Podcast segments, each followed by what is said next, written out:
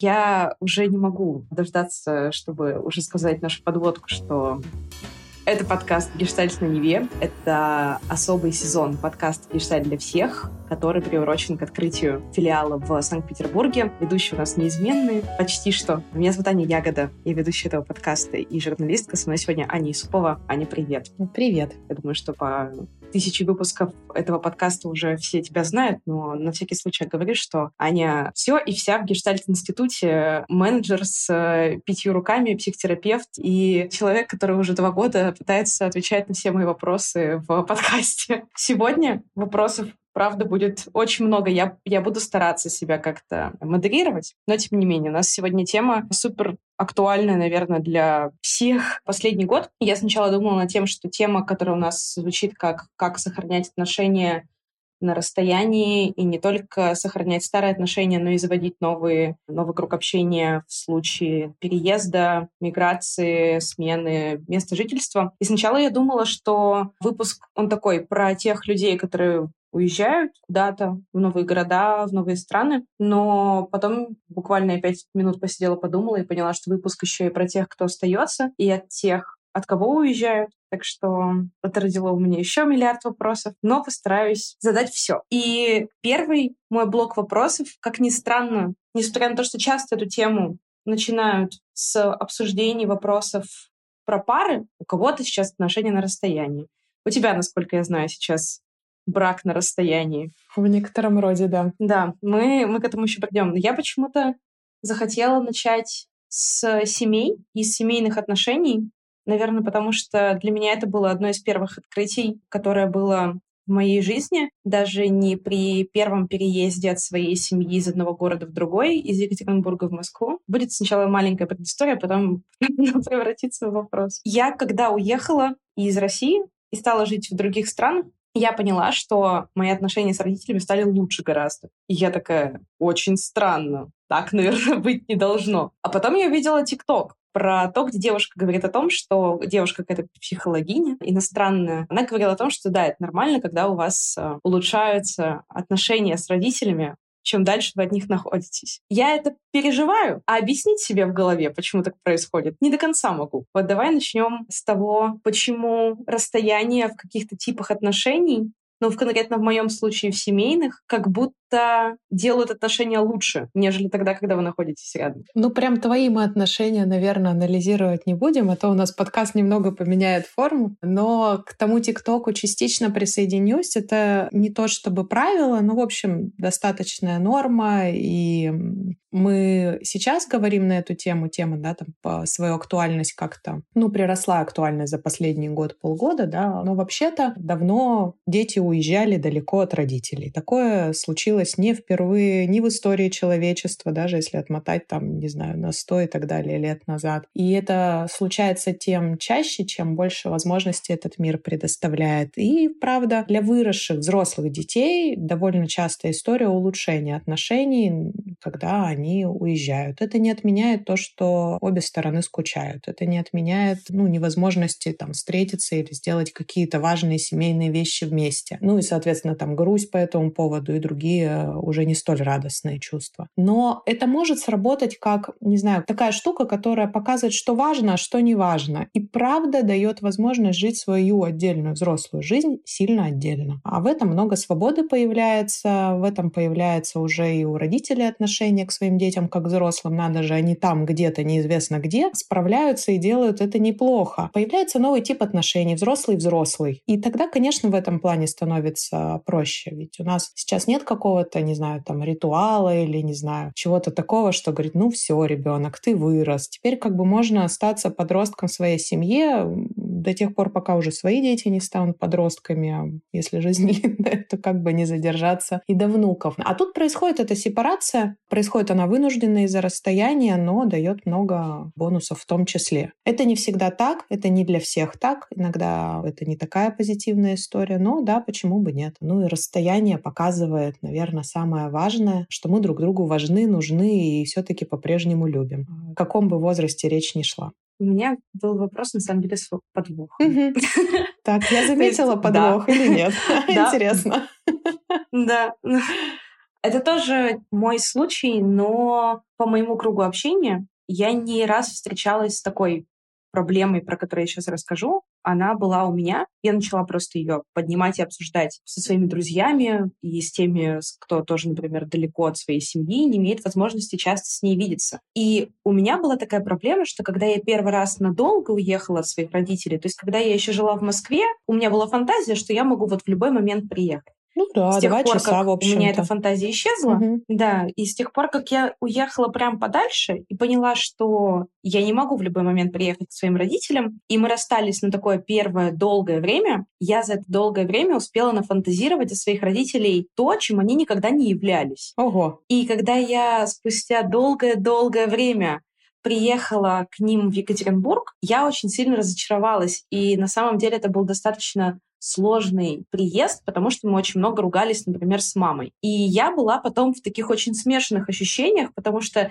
я там четыре месяца думала, боже, у меня же там такие прекрасные родители, я если с ними увижусь, я каждый день буду с ними чуть ли не за ручку ходить, я от них буду просто не отлипать, буду их обнимать, целовать, а в итоге получилось вообще не так. И я за какой-то очень короткий период забыла, кто мои родители на самом деле. И вот у меня появилась какая-то фантазия о том, кто они, что когда я приехала, я, естественно, начала капризничать, потому что они не оправдали моих каких-то абсолютно ну, непонятно откуда взявшихся ожиданий. Я опять думала, что я, может быть, одна такая, но оказалось, то, что это частая очень ситуация, когда, например, кто-то там, из моих знакомых ждет родителей, родители приезжают, или кто-то едет к родителям спустя долгое время разлуки. А они все те же.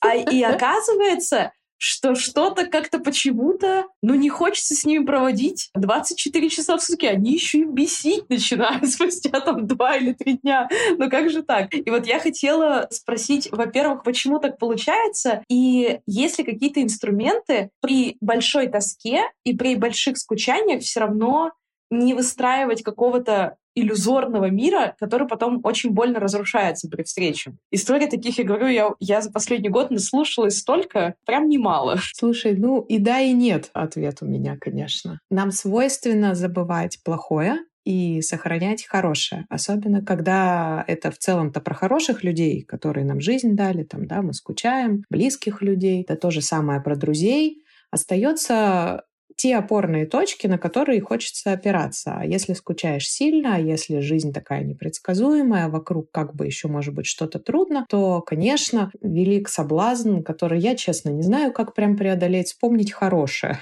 А правда в том, что, ну, во-первых, за это время, пока вы не виделись, жизнь-то продолжалась с двух сторон, и даже что-то могло меняться, какие-то выводы могли про эту жизнь приходить новые, неожиданные. И еще правда в том, что не только люди приедут со своей и условно хорошей и плохой частью. Просто нужна будет адаптация. Адаптацию очень часто скидывают со счетов, потому что правда кажется, что мы так соскучились, и теперь все будет просто замечательно. Просто закон такой. А в обратную сторону, в общем-то, адаптация тоже есть. То есть, когда разъехались, потом как-то надо привыкнуть, что опять мы по отдельности. Опять я вроде как скучаю, ну, вроде как хорошо, что уехали, ну, если про родителей, которые вдруг начали бесить. Вряд ли они это первый раз в жизни сделали. А еще, с одной стороны, у обоих сторон есть э, ожидания. И вот тут-то можно как бы постелить этой самой соломки, можно, в общем-то, про них проговорить, обсудить, обозначить все это словами, сказать, что ну, я так соскучилась, мне кажется, что мы сейчас там будем друг на друга смотреть, вздыхать, и будет нам всеобщее счастье. Как бы не очень реалистичная картинка, не помню, чтобы с нами такое бывало, но вот, вот так. И что-то и родители, или друзья, или кого вы долго не видели, тоже в ответ скажут. В общем, хотя бы ожидания будут проговорены. Там ожидания могут быть разные. Мы увидимся, и заодно еще я буду, не знаю, в отпуске, отдохну. А там другая сторона может этого не ожидать, потому что мы увидимся, и я сейчас тебе все покажу, как тут устроено, ну и так далее. Они могут просто не совпадать. И это тоже не новая история. Нова она только тем, что вроде как вот в этой точке очень скучаю, ну не ждешь никакого подвоха. А там просто люди, люди, как всегда, свои любимые, дорогие люди с их любимыми, дорогими несовершенствами. Это очень милая фраза. У меня возник вопрос, удивительный вопрос, не про мой опыт. Возможно, даже вопрос на отдельный выпуск, но я попытаюсь задать его так, чтобы тебе не пришлось отвечать еще 100 часов. Давай. Я была на стороне человека, который уехал, и, в принципе, это нормально для меня уезжать от родителей, но я не была на стороне человека, от которого куда-то уехал член семьи. Просто это, наверное, для родителей эта ситуация точно вот не новая. То есть новая она для тех, кто уезжает, хотя не планировал уезжать от родителей, вот сейчас остался без них, что делать.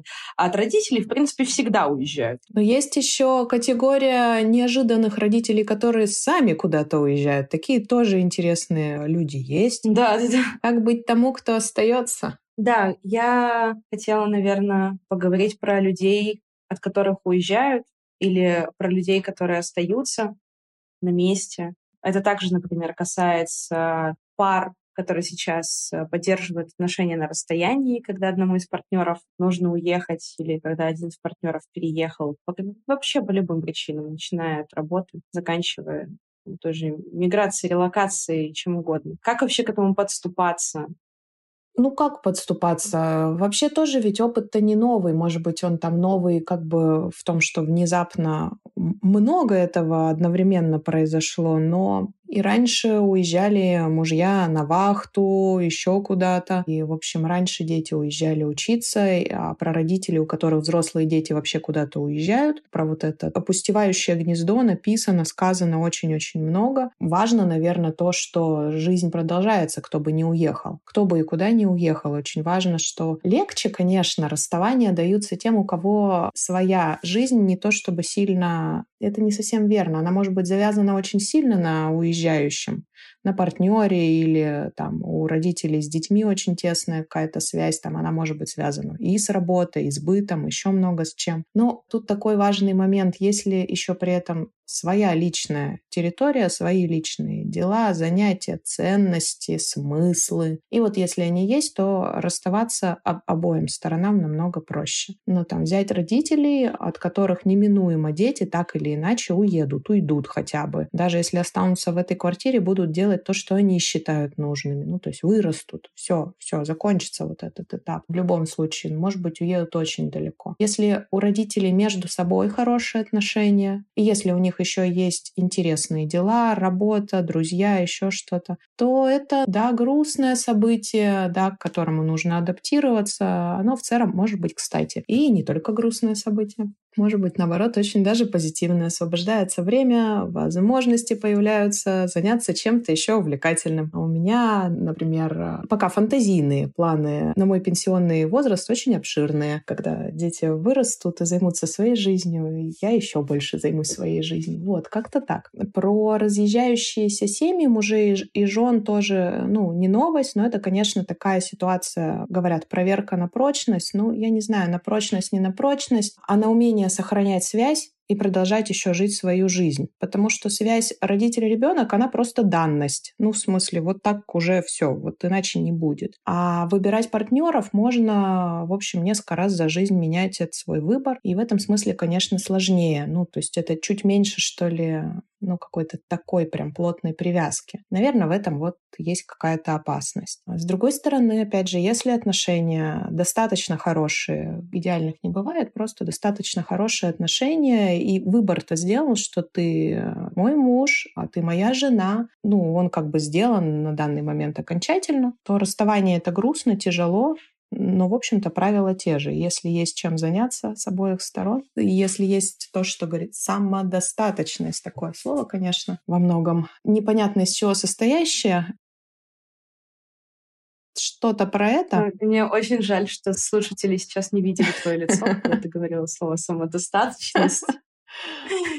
что есть столько небольшого скепсиса. Ну, да, просто не очень понятно, как бы всем предлагается вот этими самодостаточными стать. Не очень понятно, что в него входит, как этого достичь. Вот что-то из, про ту область. То есть, ну, если у меня есть смыслы, в общем, гораздо проще. А если при этом хорошие отношения, то даже на расстоянии событиями жизни можно делиться и даже друг друга, в общем-то, обогащать. А несмотря на то, что, конечно, это грустно разъезжаться. Там семьи в плане мужья и жены, ну, ну это скорее норма жить вместе, чем по отдельности. Воспитывать детей вместе — это нормально. Ситуация разъезда, она менее нормально, по крайней мере, ну, для нашего, наверное, общества. Это так, может, когда-нибудь, там, через тысячу лет. У меня пулемет вопросов.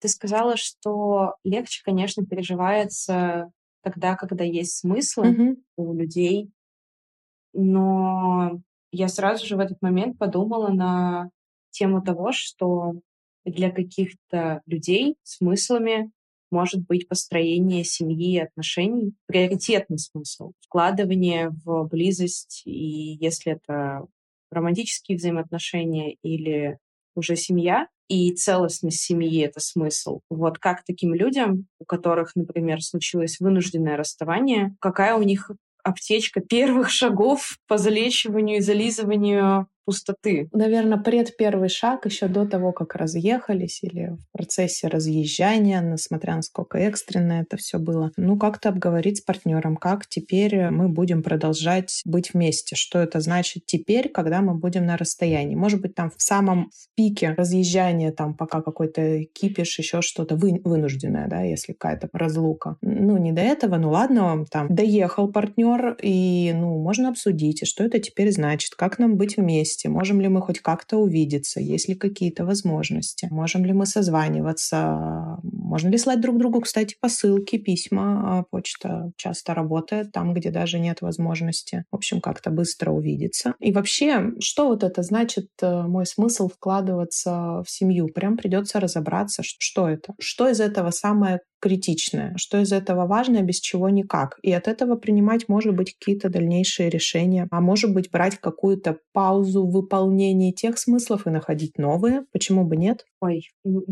самый, наверное, главный вопрос. Я в своей голове, когда думала над тем, какие у меня есть вопросы, я их правда делила, знаешь, на вот семья, дальше романтические отношения, потому что это другое. Вот мы как-то к ним сами, сами перешли. И как-то с семьей вопрос о том, как сохранять близость, он как будто не кажется таким сложным. Потому что как будто бы есть априорное ощущение, я не знаю, может быть, у меня есть такое, мне повезло, есть априорное ощущение, что даже если я два года не буду видеть маму или папу, что они все равно продолжат меня любить. И мне не нужно стараться для того, чтобы поддерживать их любовь или свою любовь к ним. Но в романтических отношениях как будто все немножечко строится иначе.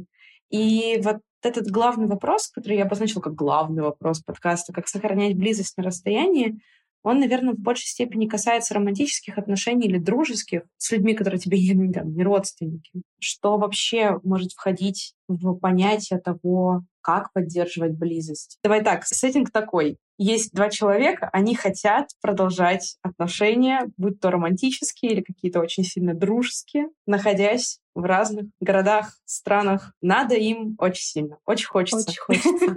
Тут всегда есть как бы вопрос номер раз, как давно они уже вместе и насколько у них крепкая эта связь. Потому что если речь идет, там, не знаю, про пару, которая 10 лет в браке, которая прошла через несколько кризисов и все-таки решила, что ну, они вместе. В общем, это расставание скорее похоже на то, что ты описываешь как семейное расставание. Ну, то есть уже завязаны все узелочки, не знаю, сплетены вокруг этого все кружева. Понятно, история уже есть, это мы не вчера познакомились, мы точно определились. Если речь идет про отношения, которые достаточно новые, какие-то такие совсем свежие, где есть мрачительная страсть и еще э, такая немножко все затмевающая влюбленность. Нереалистичная немножечко. Ну вот еще, да, тот, тот период, когда очень много химии очень мало еще реально общего. Ну да, это сложный вопрос. Сложный как вопрос с ответом, что да, мы однозначно останемся вместе потому что нас еще очень мало что связало. И тогда, в общем, конечно, это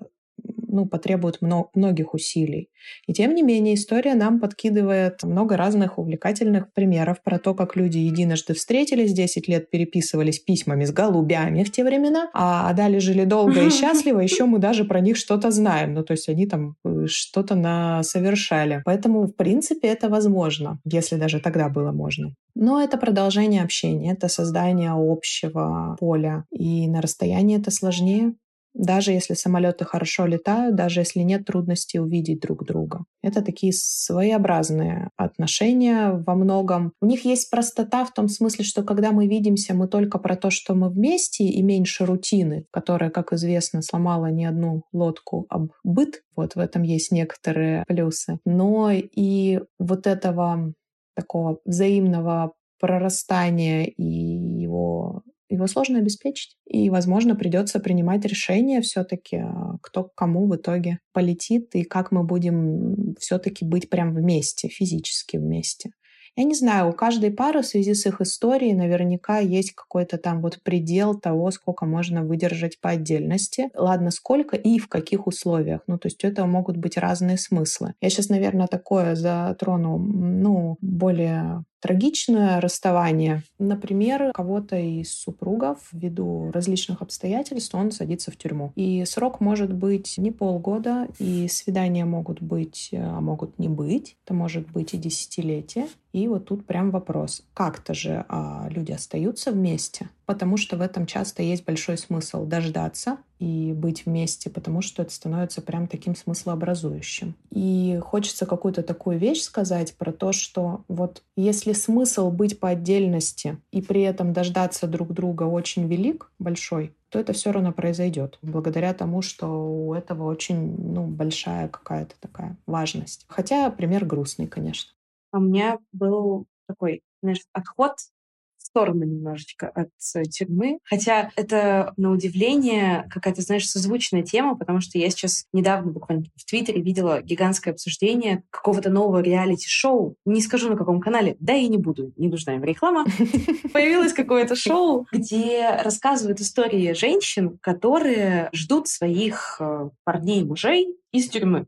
И на удивление, по отзывам, которые я читала, там, это, это, знаешь, не такое шоу, где показывают какие-то маргинальные семьи, вот чтобы просто создать какой-то кликбейтный заголовок, а там прям нормальные такие истории людей, которые справляются, переживают, продолжают искать смысл в своей жизни и при этом сохранять отношения. И мой шаг в сторону. это был, наверное, просто комментарий к созвучности твоих идей. Я, может быть, в силу моего возраста или в силу людей, с которыми я общаюсь, такой вывод для себя сделала, что, возможно, наше отношение к расстоянию и к отношениям на расстоянии изменит и ситуации, которые с нами происходят, то, что много пар сейчас вынуждены поддерживать отношения на расстоянии, оно как будто бы уже вот даже среди моего поколения немножечко меняет отношение к отношениям и к браку. То есть, когда я задаю тебе вопрос, а вот как же, как же, как же, как же так поддерживать отношения, я как будто его задаю еще, знаешь, из позиции, в которой единственная нормальная система — это моногамный закрытый брак или моногамные закрытые отношения. Но среди людей, с которыми я общаюсь, все чаще и чаще я начинаю видеть открытые браки, или открытые отношения. И люди, которых я видела в таких отношениях, я бы сказала, что их союзы внушают в меня больше веры, чем некоторые мои моногамные друзья, находящиеся в закрытых отношениях. И у меня появилась гипотеза, что, возможно, чистота случаев, в которых людям приходится решать, что же им делать, чтобы оставаться вместе при разных условиях отношений, рождает множество других вариантов, которые нами будут потом считываться как приемлемые или нормальные, нормальный вариант развития событий. Раз мы живем отдельно, у нас открытые отношения, но при этом мы остаемся за заявленной парой в нашем домике два. Но это мои гипотезы. Слушай, тут хочется, знаешь, отреагировать следующим образом. Что-то вроде, ну, поживем, увидим, сделаем выводы. Я знаю, что в истории ну, уже случалось много раз, когда мужчины массово были вынуждены, э, да, всю историю человечества мужчины массово куда-то все время уходят, уезжают. У них э, разной степени важности и кровавости дела. Ну, это не новая история про то, что те, кто остаются, они могут начинать выстраивать новые отношения. Это можно называть открытым браком, это можно называть как-то еще. Ну, в истории по-разному называлось. И это всегда имело место, потому что, ну, если мы сейчас с тобой говорим о таком периоде актуальности нашей истории, вот ей год, да, когда много кто разъехался по разным причинам в разные стороны, ну, это короткий очень, на самом деле, промежуток. И связь работает, и видео работает, и, в общем, всякие разные возможности для многих по-прежнему сохраняются. А раньше, если мужчина ушел, не знаю, учиться, кто-то вроде Ломоносова, хочется сказать, он очень долго куда-то шел, шел, шел, шел, прошли годы,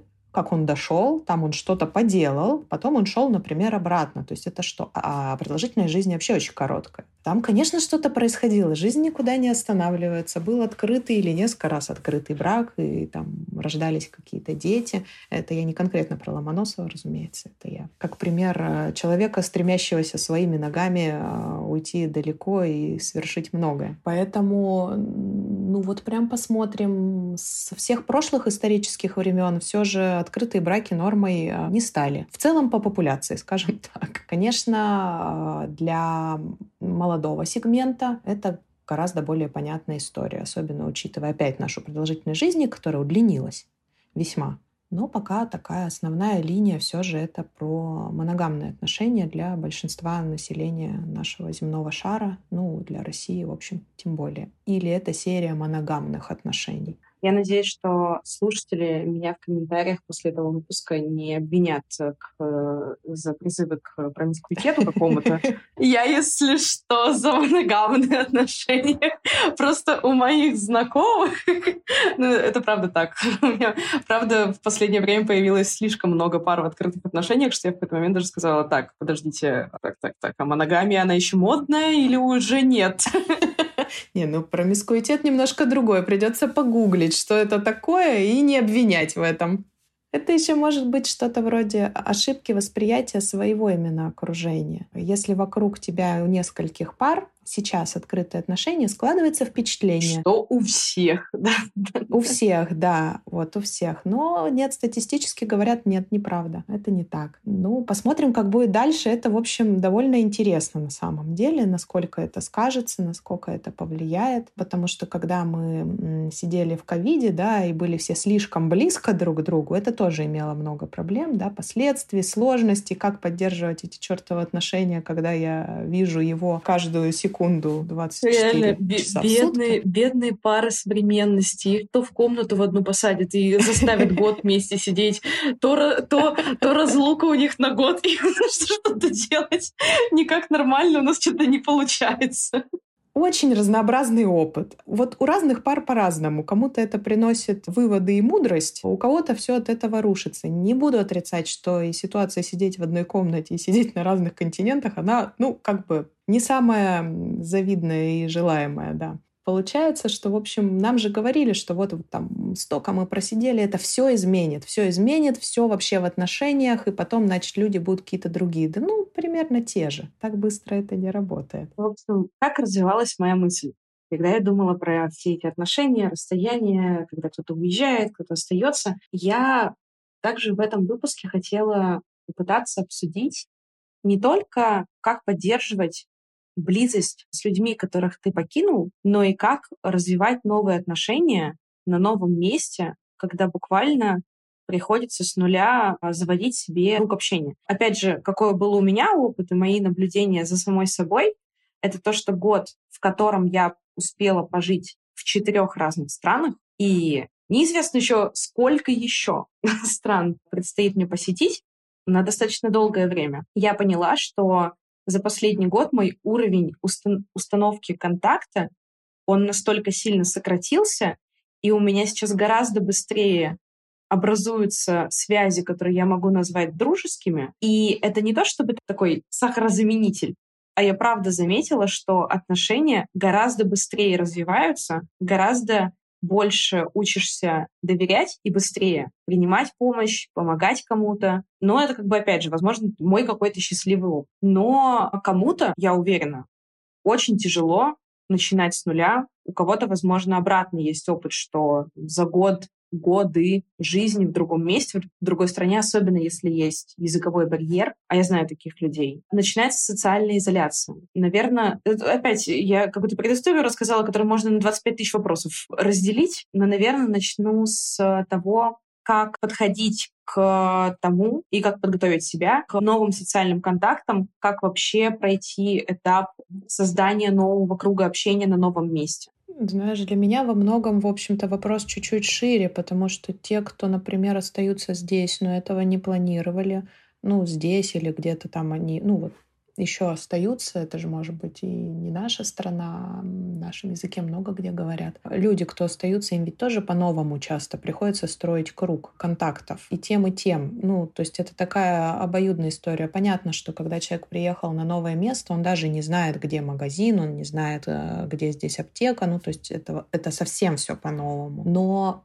вообще для двух сторон разъехавшихся есть часть ситуации общей, что приходится что-то новое создавать, какой-то вот этот новый поддерживающий во многом круг, что там, что с другой стороны. И все-таки довольно редкие э, счастливчики мож- могут похвастаться тем, что тут на месте все создано, а уехал сильно коммуникабельный человек, в общем, не совсем на пустое место, в какую-нибудь тусовку, и все это там, в общем, замечательно. Это обычно, ну, непростая история, она тем сложнее, чем вообще человеку сложнее общаться, если есть какие-то сложности с тем, чтобы знакомиться, заводить близкие отношения, не было этого сильно много опыта, то ну, разумно предположить, что с этим будут еще сложности. С этим могут быть сложности в разные этапы жизни, связанные и не связанные с переездом. И, конечно, тому, кто уезжает и у него и так-то в поездках всегда, не знаю, там сложно было спросить, как пройти библиотеку. Теперь будет, наверное, еще сложнее. И тебе во многом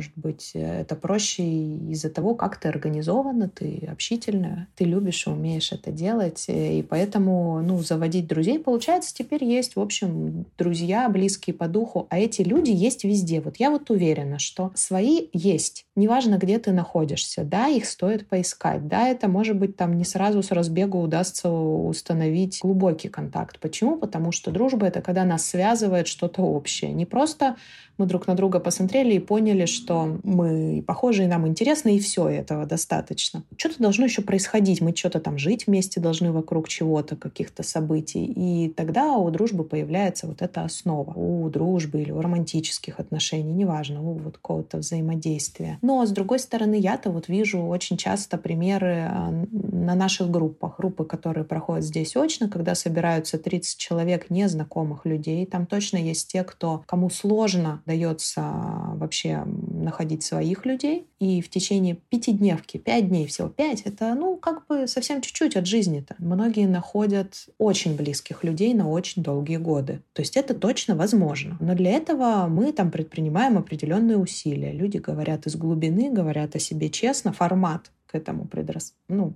как-то располагает. Потому что, например, просто ходить в бар и пить коктейли вряд ли поможет. Надо при этом либо разговаривать, и тут тонкая грань, нужно выпить не так много, чтобы разговор имел смысл, и чтобы две стороны не так много выпили, чтобы он имел смысл. И захотелось продолжать общаться и далее. Ну, там вот, наверное, это не очень подходящее место. То есть это какие-то события, ивенты, да, нужно сказать, которые происходят в том месте, куда человек приехал, где принято общаться. Принято танцевать, это, конечно, хорошо, но не совсем. Я за собой заметила привычку, что я придумала очень много игр на случай знакомства. У меня было часто такое, что я встречаю сразу же несколько людей. Ну, то есть, например, я познакомилась с какой-то компанией людей. У меня за последний год было столько всего, что буквально я знакомилась с людьми, свистнув их на улице, а потом уже в другой стране, встретилась с ними же и сидела у них дома, как будто мы знакомы 3000 лет. Но это, это про другое. Но у меня, например, появилась привычка играть в игры в диалоговые, и я ей так начинаю. То есть я появляюсь где-то и такая, у меня есть игра, она метафорическая. И вот у меня есть такой, знаешь, мой набор игр, по которым я обычно узнаю людей, и это помогает нам быстрее сплотиться. Но как бы ну, мне приходится их организовывать. И эти, эти игры, я бы не сказала, что они отличаются какой-то безумной гениальностью. Иногда я могу сказать, вот если бы тебя можно было сравнить с супом, то с каким и почему? Самый интересный ответ на этот вопрос был про фобо. Потому что много всяких разных ингредиентов, непонятно, как они сочетаются, но все-таки вместе. Вот, это был мой способ быстрее заводить контакт, чтобы получать какую-то другую информацию про человека, за которой я могу зацепиться, потому что факты, там, как меня зовут, кем я работаю, они не супер много дают мне понять. И как бы эти игры расходились дальше. Слушай, ну это прекрасный способ э, заводить знакомых, подходящий тем, кто смел коммуникативно, чувствуют в себе уверенность это сделать. Это, это ты просто начала говорить про то, что в Гештальт-институте вы что-то предпринимаете для того, чтобы люди общались. И я, наверное, решила рассказать про свою практику, что я предпринимаю для того, чтобы знакомства заводились. Но вот я говорю то, что я прекрасно отдаю себе отчет, что так не у всех. И я это очень хорошо осознала и поняла тогда, когда шел, наверное, второй месяц, как я не жила в России, я созвонилась со своей подругой, которая живет в Европе уже на протяжении многих лет, то есть больше, чем три года. И из-за того, что я жила в совсем небольшом городе, в городе под названием Каш, в котором еще к тому же было очень большое русское комьюнити и очень много русских людей. Через два месяца я знала почти что каждого второго. И я созванивалась со своей подругой, и во время того, как я с ней созванивалась, я постоянно с кем-то здоровалась. То есть я сидела на летней веранде, проходил какой-то мой знакомый, так там, о, привет, там, о, да, я сегодня туда пойду, или там, жди меня там в шесть. И моя подруга говорит, говорит, Аня, я уже три года здесь живу, проблема завести друзей это, это прям острый вопрос. Очень тяжело. И круг общения тем более, чтобы прям это было много людей сразу же, которые знают друг друга. И я тогда поняла, что мой случай, но он другой, что не у всех все так как бы просто и весело и клево. И тогда я подумала, что хочется как-то помочь. Ну, это вообще одна из причин, когда принимают решение, что переезд, затея была неудачная. И это же частая история еще а, задолго до последних событий, когда кто-то уезжал там, по рабочей визе, еще как-то, и возвращался не потому, что у него плохо с работой, или не потому, что там что-то пошло не так с деньгами, как часто говорю, что кто вас там ждет. Именно коммуникативная составляющая проседает. Если вокруг много русских, и они объединены примерно одними ценностями, они занимаются занимаются в какой-то примерно одинаковой области э, своей работой, конечно, знакомиться проще и заводить друзей, возможно, на всю жизнь. И это было даже, может быть, очень верным решением поехать с точки зрения налаживания, как это неудивительно, разных новых интересных контактов. Но чем дальше заведомо похожие люди, чем более, ну, там, незнакомая среда, конечно, тем сложнее. Но когда ты говорила про игры, это правда хорошая штука, при том, что, конечно, надо иметь и опыт, и смелость, и все такое, но она нам говорит о чем? Если мне важны и нужны контакты, это моя ответственность что-то для этого предпринимать. И как только я поворачиваю вопрос таким образом, а это вопрос не всегда, что интересно, я часто в своей терапевтической практике работаю с клиентами, которые жили всю жизнь здесь, живут всю жизнь здесь. И все равно очень сложно найти своих людей. Там у меня опыт скорее, у меня лично, как у Ани, опыт совсем обратный. Мне как-то очень, ну, везет в этом смысле, и мне легко вычленять своих, я им очень радуюсь. Их становится все больше, и возникает скорее вопрос, как бы, когда нам всем успевать поддерживать эти отношения. Этот вопрос, он и там, и тут актуален только на новом месте он, что ли, там, помножьте на параметр, ну, там, в зависимости от обстоятельств. И это ответственность этого человека. Слово ответственность вроде не очень приятно звучит, но оно вообще-то дает надежду. Если я могу чем-то управлять, то у меня есть хорошие шансы. И в какой-то момент времени, в какой-то стране, а в каких-то определенных обстоятельствах может быть так, что возможностей реально очень мало. Я не перестаю радоваться тому, что есть возможность зумов, есть возможность различных онлайн-тусовок, есть возможность общаться как и со своими, так и с кем-то новым, приходить на конференции, куда, куда в общем угодно. Даже оставаясь человеком, которому сложно общаться с новыми другими людьми, онлайн в этом смысле дает дистанцию и безопасность и удовлетворяет потребность в том, чтобы находить своих. Этому не перестаю радоваться, потому что, ну да, правда, раньше письма с голубями, и как ты, как вообще, как себе это обустроить, мне представить очень сложно. Теперь чуть проще, и, наверное, это такое сверхусилие над собой, когда весь день на новом языке, в новом месте, и очень устав к вечеру от работы, от всех неурядиц, находить в себе силы и мужество, пожалуй, тоже, искать места, где люди собираются по какому-то поводу. Не знаю, клуб любителей насекомых, клуб э, начинающих вязальщиков. И это актуально и для того места, где я здесь сейчас нахожусь. В общем, бывает трудно найти своих, но стоит пробовать. Наверное, очень сложно, когда переезд какой-то маленький и городок совсем или там что-то вроде деревни, и там все говорят на другом языке. Тогда прям, я думаю, сложно. Мне в свое время, особенно в Москве, как бы это ни странно не звучало, я успела пожить там в Турции, в Грузии, сейчас я живу в Индонезии, и еще какое-то время буду жить в Азии, то есть где не так пока что много русских, как, например, в той же Грузии. Когда я только переехала в Москву, мне очень сильно помогли приложения. Вот есть дейтинги, а есть приложения, которые ориентированы просто на знакомство людей, даже не нетворкинг. Было, было, наверное, и есть до сих пор приложение, которое помогло мне на первых порах, когда у меня вообще не было знакомых в Москве. Я приехала, мне, я просто смотрела в окно и думала, вот и куда я пойду? А у меня же тут совершенно нет никаких знакомых. Мне очень помогло приложение под названием Breakfast. Это что-то типа приложения, где ты заполняешь короткую анкету, рассказываешь о себе, и тебе выпадает человек, любого там, пола, гендера, с такой же анкетой, и у тебя есть возможность за 24 часа принять решение, пойдешь ты с ним позавтракать или нет. Ну и там соответствующие прикольные фишки. Я уверена, что этот, это приложение создавали люди, которые были в терапии, потому что там куча слов про то, что отнеситесь к этому человеку как к человеку. Вот это ваш шанс позавтракать и узнать кого-то получше. После того, как ты идешь завтракать, там нужно заполнить еще гигантскую анкету в стиле «А кто больше разговаривал, вы или собеседник? Какие выводы вы можете сделать по этому поводу? А вдохновила ли вас встреча? Да, интересное приложение. Да, но оно позволило мне найти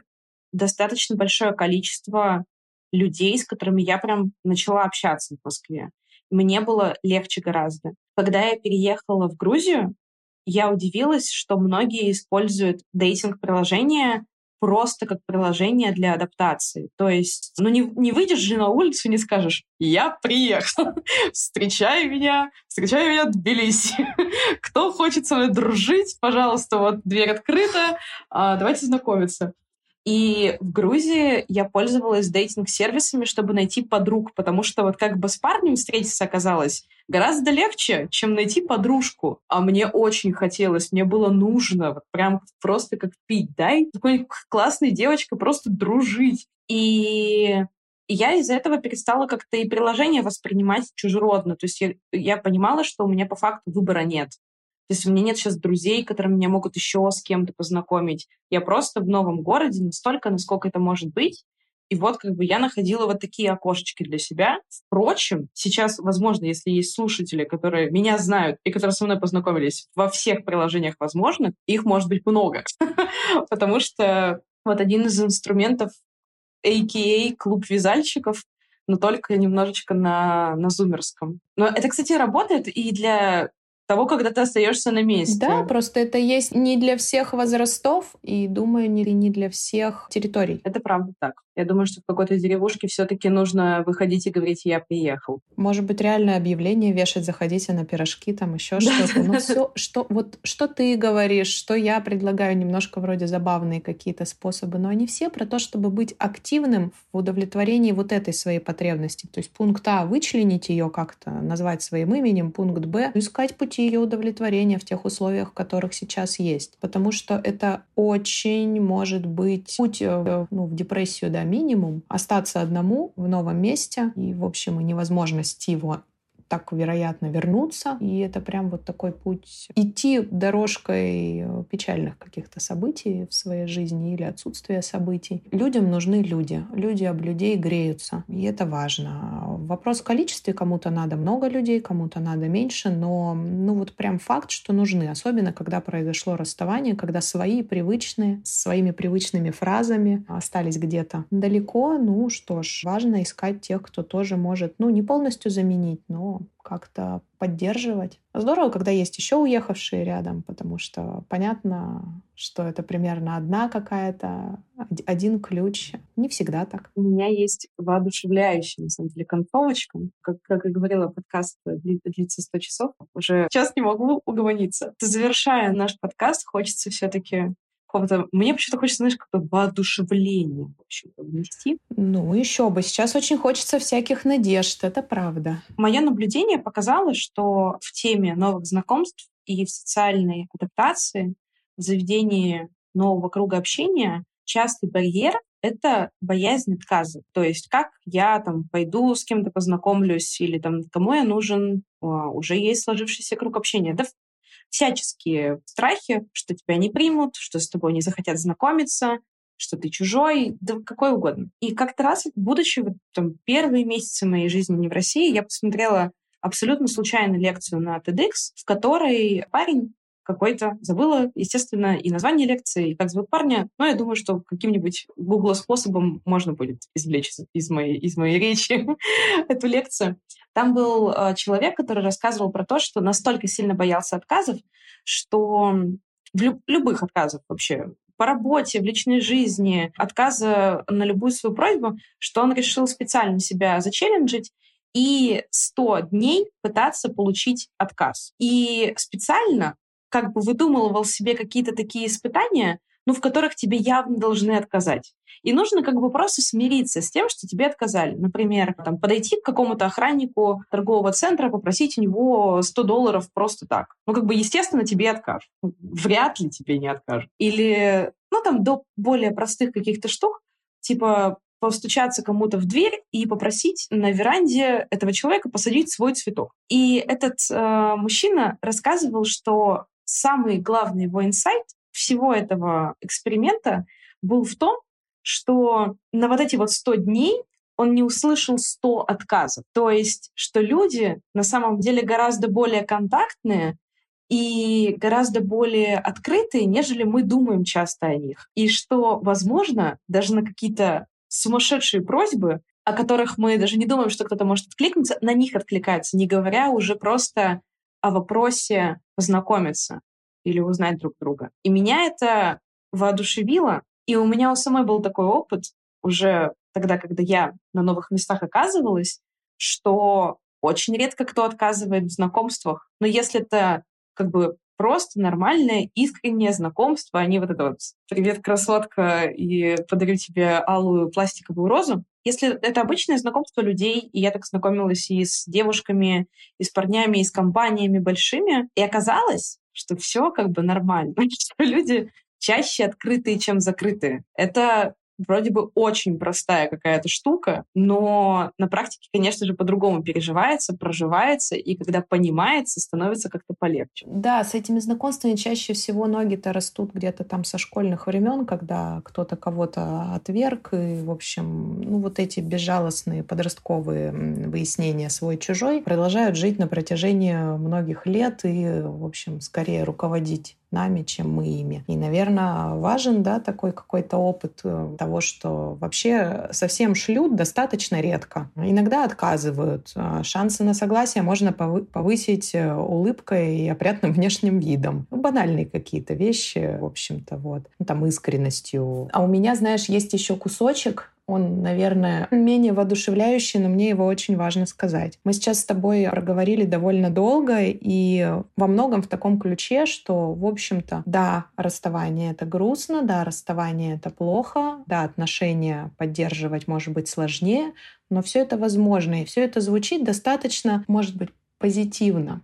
А мне хочется уделить внимание такому моменту, что тут есть еще штука, что вообще-то нормально не справляться в том числе. Что может случиться так, что перемены в жизни чересчур, что приходится вывозить слишком многое. Не только там крушение привычного образа жизни, это еще куда ни шло, но какие-то там бытовые могут быть проблемы довольно серьезные. Может быть, там знакомиться действительно настолько сложно, что переезд становится невыносимым и прочее, прочее. Я же, видишь, по своей специальности как психолог сталкиваюсь обычно с, с непозитивными историями, потому что с позитивным ко мне не приходят. Это было бы странно даже. И мне хочется сказать такую важную вещь, что сейчас, находясь там в ситуации неизвестности, в ситуации расставания, что родителям, что детям, что партнерам, что друзьям, нормально, когда от этого плохо нормально э, чувствовать боль, э, горечь, э, скучать, периодически вопрошать что-то вроде «да доколе», «да сколько можно», «да когда же уже», и чувствовать, что ну, ну все, это предел. Потом с удивлением обнаруживать, что это не предел. Но позитивная часть моего месседжа, наверное, в том, что не стесняйтесь, пожалуйста, обращаться за помощью к психологам, да,